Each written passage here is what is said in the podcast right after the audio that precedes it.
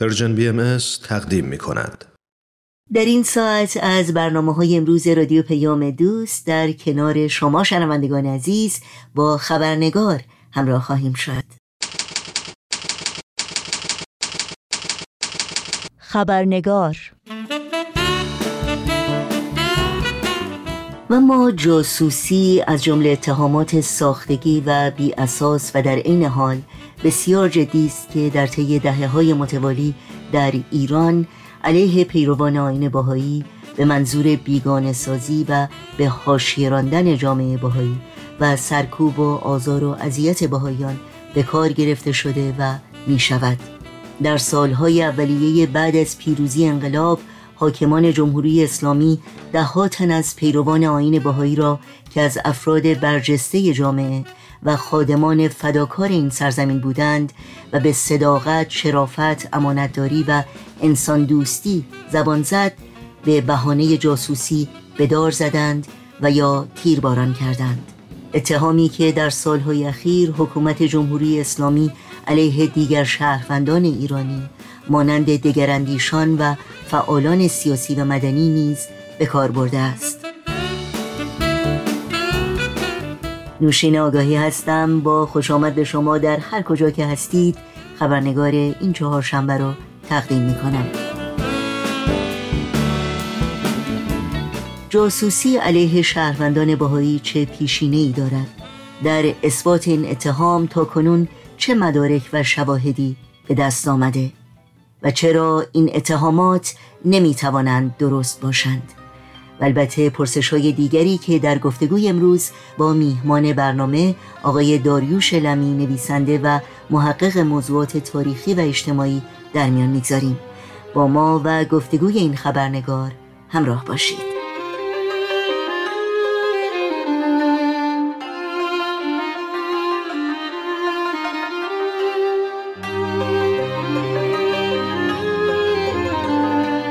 آقای داریوش لمی درود بر شما. به برنامه خبرنگار بسیار خوش آمدین و ممنونم که مجددا دعوت من رو پذیرفتید. بسیار ممنون از دعوت شما و خوشحال هستم که در خدمت شما و شنوندگان عزیز هستم. خیلی ممنون.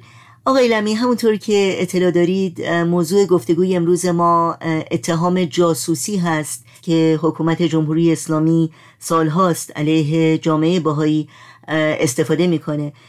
بنابراین در آغاز این گفتگو و در یک نگاه اجمالی تعبیر شما یا توصیف شما از این اتهام چی هست؟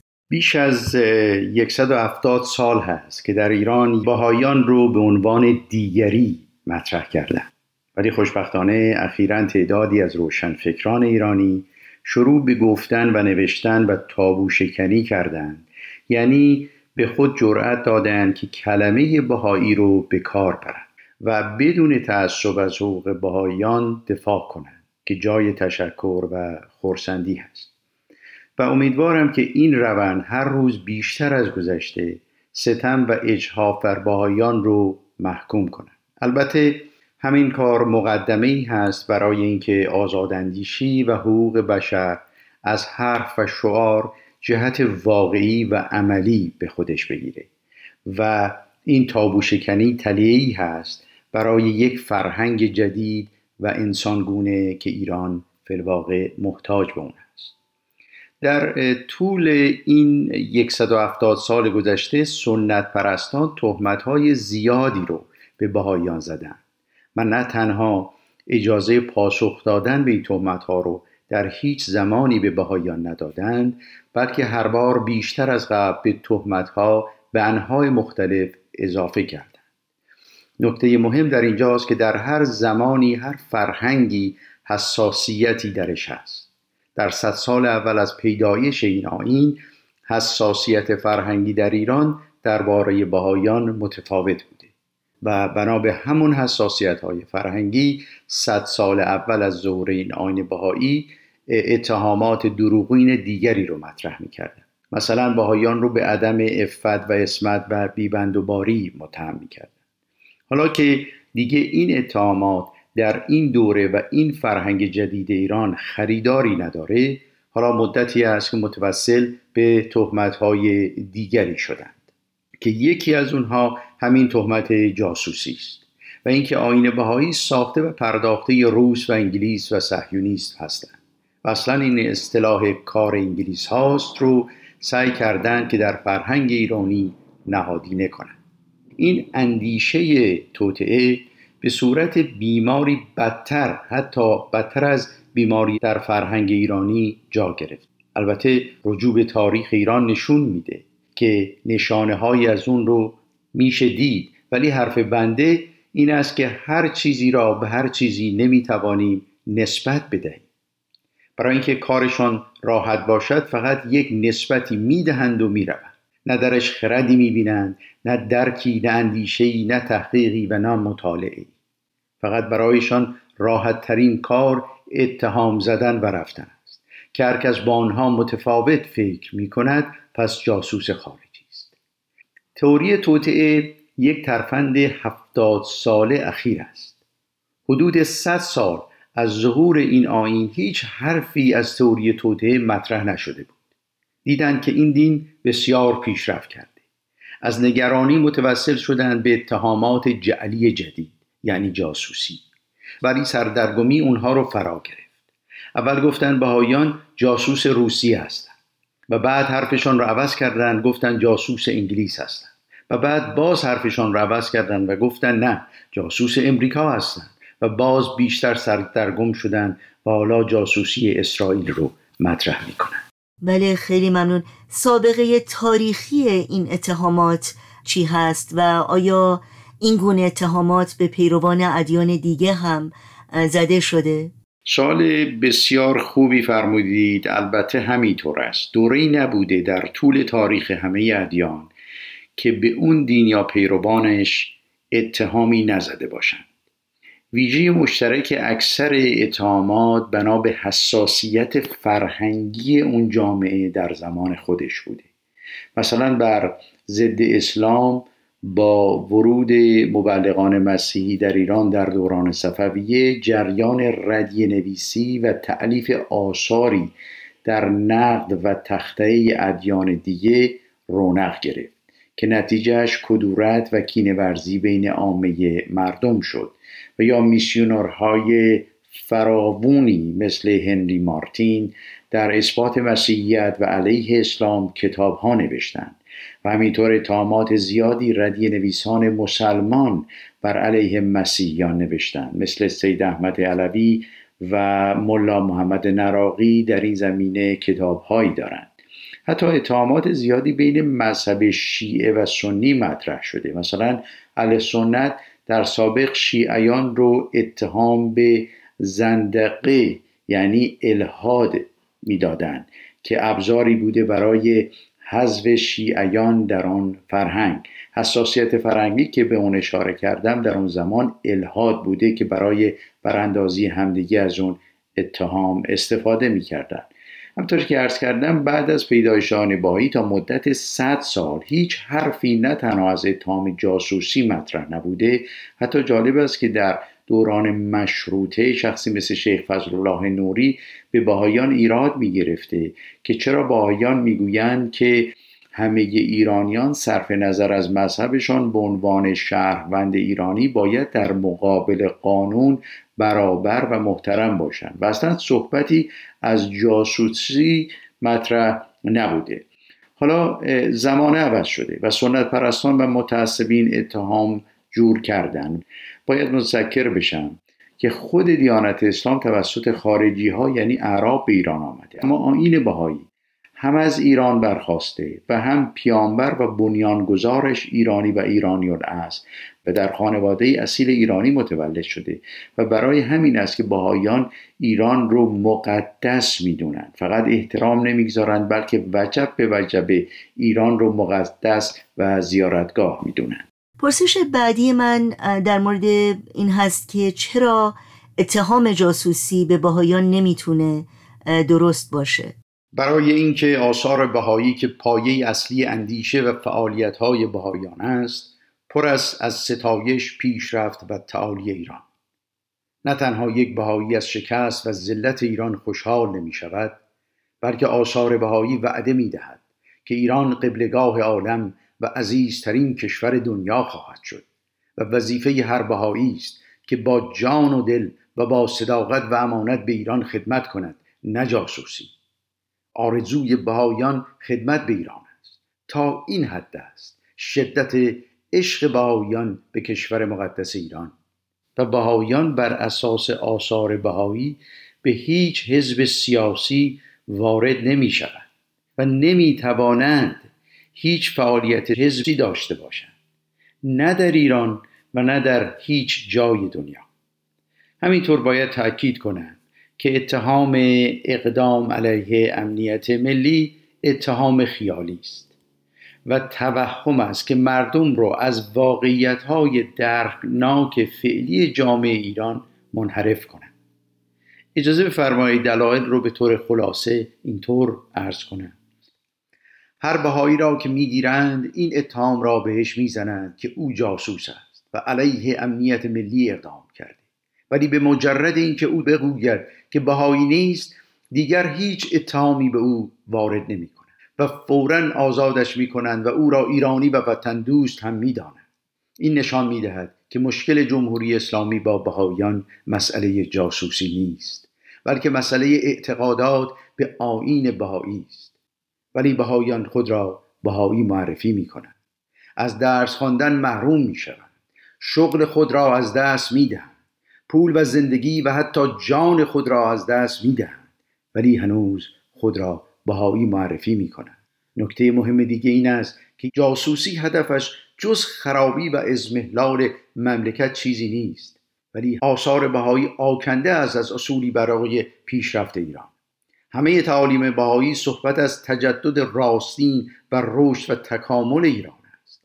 مهمترین اصل دیانت بهایی عبارت از وحدت عالم انسانی است. و جاسوسی با این هدف بهایان تعارض دارد پس بقیده شما هدف از این اتهامات چی هست؟ هدف اصلی با این دروغ بافی ها و اتهامات نسبت به بهایان این است که حقیقت تاریخی و فرهنگی را وارونه جلوه بدهند تا کسی رقبتی به مطالعه و تحقیق و تفکر درباره آهین بهایی نداشته باشد مردم را در تاریکی نگه داشتن قدیمی ترین شگرد حکومتداری است. آین بهایی آینی است مدرن و مترقی چرا که آین بهایی نوآوری فرهنگی و روحانی را برای ایرانیان به ارمغان آورده و برای اولین بار در طول تاریخ ادیان پایه های حقوق بشر و کرامت زنان را در اصول خود عرضه می کند به هیچ کس را دیگری و یا نجس نمی‌دانند به هیچ طبقه ای را خاص و برتر و بهتر از دیگران نمی‌دانند همه تشویق شدند به خواندن و اندیشیدن و خردورزی و کشف حقیقت. آیا تا به حال هیچ مدرک و اسناد و شواهدی برای اتهام جاسوسی بهایان وجود داشته؟ سوال بسیار خوبی رو مطرح میفرمایید. در این 170 سال حتی یک مدرک و سند نشون ندادند که بهایان جاسوس هستند. حتی در این زمان که تمام آثار بهایی رو در اختیار دارند و تمام کارها و فعالیتها و خدمات بهایان را زیر ذربین قرار دادند ولی یک سند ارائه ندادند. حتی در اینکه بهایان جاسوس کجا هستند و کی جاسوس شدند و چطور جاسوسی می کنند هم با هم حرفهایشان در تناقض است. تاریخ بهایی از ابتدا تا حال این رو نشان میده که آین بهایی وسیله ای است برای نواندیشی و آزاد منشی و احترام به همگان و کرامت زنان از هر ملتی و رنگی و فرهنگی که باشند. بهایان فرهنگ عشق و محبت رو در دنیا رواج می‌دهند. از دیدگاه بهایان حتی حیوانات هم احترام دارند. منظورم این است که حتی حیوانات هم جای خود رو داشتند. چه برسد به انسان و به خصوص زنان. که پایگزاران تمدن آینده هستند. بهاییان پایگزار فرهنگی هستند که تار و پود آن تفکر و اندیشه و عشق و محبت است و فرهنگ صلح و وحدت عالم انسانی رو ترویج می‌دهند. آین بهایی امری است جهانی و ربطی به زد و بندهای سیاسی ندارد. دلیل و سند ارزبنده کل آثار بهایی و تاریخ 170 ساله بهاییان است. اصلا جاسوسی در دیانت بهایی حرام است. هست عبدالبها میفرمایند که هر ذلتی را تحمل توان نمود مگر خیانت به وطن و هر گناهی قابل عفو و مغفرت است مگر حد ناموس دولت و ملت و یا در جای دیگر میفرمایند که اگر نفسی موفق بران گردد که خدمت به عالم انسانی علق خصوص به ایران نماید سرور سروران است و عزیزترین بزرگان. با چنین نوشتارهایی از پایگزاران آین بهایی کدام بهایی می‌تواند جاسوس باشد؟ خیلی ممنون. پرسش بعدی من در مورد مرکز باهایان در اسرائیل هست. موضوعی که حکومت جمهوری اسلامی اغلب به عنوان دلیل جاسوس بودن باهایان مطرح می‌کنه. در این مورد اگر ممکنه توضیحاتی رو از شما بشنویم. سوال خوبی رو مطرح میفرمایید برای پاسخ به این سوال باید به تاریخ رجوع کنیم و به چند واقعیت تاریخی اشاره کنیم.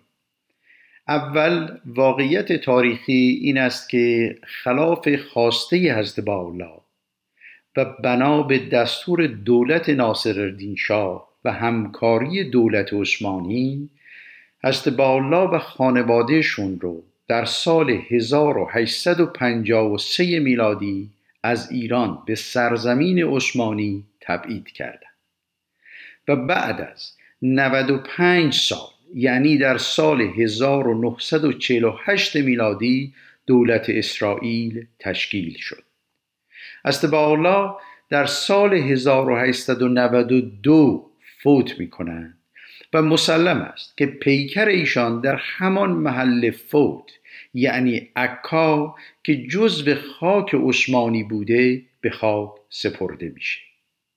و بعد از پنجاه و شش سال از فوت از الله و به خاک سپردن ایشان در عکا که تا آن زمان جزو سرزمین های عثمانی بوده دولت اسرائیل تشکیل میشه. پس زمانی که بهایان به اون سرزمین به اجبار رفتند و در زندان به سر می بردند کشور اسرائیل حتی وجود نداشته. نکته دیگه که باید اشاره کنم که بسیاری از مذاهب هم مرکزشان در اسرائیل است. مثلا اسلام یکی از مقدسترین اماکن زیارتی که دارند در اسرائیل است یعنی مسجد الاقصا آیا این دلیل است که مسلمانان ایران و دنیا جاسوس اسرائیل هستند؟ یا مثلا واتیکان در روم روم در کشور ایتالیا است. و مرکز مسیحیان جهان است. آیا این دلیل است که مسیحیان جهان جاسوس کشور ایتالیا هستند؟ یا مثلا اماکن مقدسی اسلامی در عربستان سعودی و عراق است که مسلمانان ایران و جهان برای زیارت به آنجا میرند و قبلگاه مسلمانان است. آیا این دلیل است که مسلمانان جاسوس عربستان و یا عراق هستند؟ و یا مقدسترین اماکن زرتشتیان در شهر یزد در ایران است. این دلیل می شود که زرتشتیان جاسوس یزد یا ایران هستند. مسلما که چنین نیست. خیلی ممنونم. لحظاتی فرصت داریم. اگر مطلب دیگری هست که دوست دارید به صحبتاتون اضافه کنید بفرمایید. بله با تشکر از شما باید اضافه کنم. که بهایان از تمام کارهای دولتی حتی اساتید دانشگاه از درس دادن در دانشگاه و یا دانشجویان از درس خواندن در دانشگاه ممنوع و محروم هستند و هیچ دسترسی به هیچ ارگان دولتی ندارند. پس چگونه می توانند جاسوس باشند؟ مثلا آقای کازمی در سن نزدیک به یکصد سالگی در دهکده اطراف یزد که به علت جاسوسی اعدام شد چه جاسوسی او می توانست بکند؟ آخر یکی نیست که بگوید یک دهات اطراف یزد چه دارد که یک پیرمرد صد ساله که حتی جلوی پای خود را به سختی می‌دید می توانسته جاسوسی کند؟ همینطور به بهایان روشنکوه گفتند که به اسرائیل بروند. جالب اینجاست که در هنگام اعدام به آقای کازمی می‌گویند اگر بگویی که بهایی نیستی اعدام نمی‌شوی و آزاد می‌شوی ولی او به اعتقاد خود باقی ماند. بسیار سپاسگزارم از شما آقای داریوش لمی از اینکه میهمان خبرنگار امروز بودید و از صحبتهای خوبی که با ما در میون گذاشتید. براتون آرزوی موفقیت داریم و مطمئنم باز هم شما را در این برنامه خواهیم داشت. با تشکر از توجه شما به عرایز بنده. ایران من ایران تو ایران ما. نامش بود. آرام جان ایران ما ایرانیان. ایران من ایران تو. ایران ما ایرانیان. نامش بود. آرام جان ایران ما.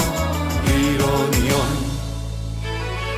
از رستم دستان بگو از کوروش و از داد او از کیش زرتشت بزرگ و از جاودان بنیاد او. از ترکمن یا از بلوچ از کرد و ترک و بگو. از گیل مرد و از عرب صد کابه و آرش بجو. ایران من ایران تو. ایران ما ایرانیان. نامش بود آرام جان. ایران ما ایرانیان. از حافظ و سعدی بگو از رودکی از مولوی. فردوسی و شهنامه اش شمس و خروش مصنوی. عربی و سینا نگر در علمشان حیران جهان. حلاج را بردار بین فرهاد و شیرین جاودان. ایران من ایران تو ایران ما ایرانیان. نامش بود آرام جان ایران ما ایرانیان.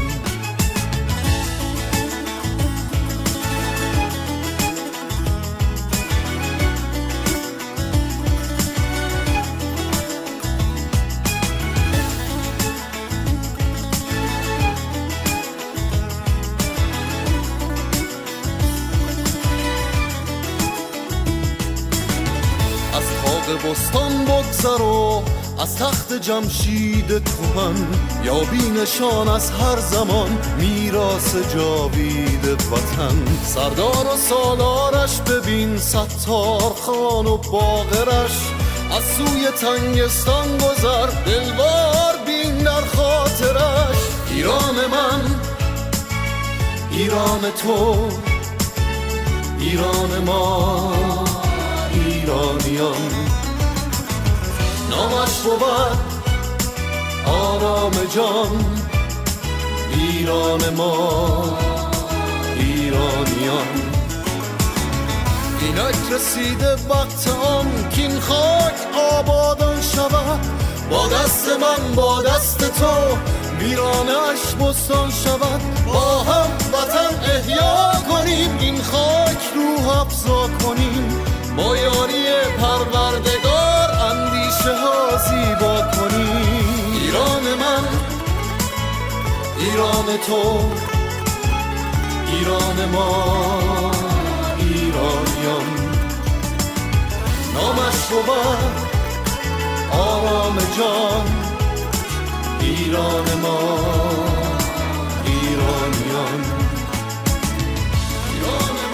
چون عشق آید در میان ایران شود رشک جهان. شادی ما ایرانیان تا جاودان تا جاودان.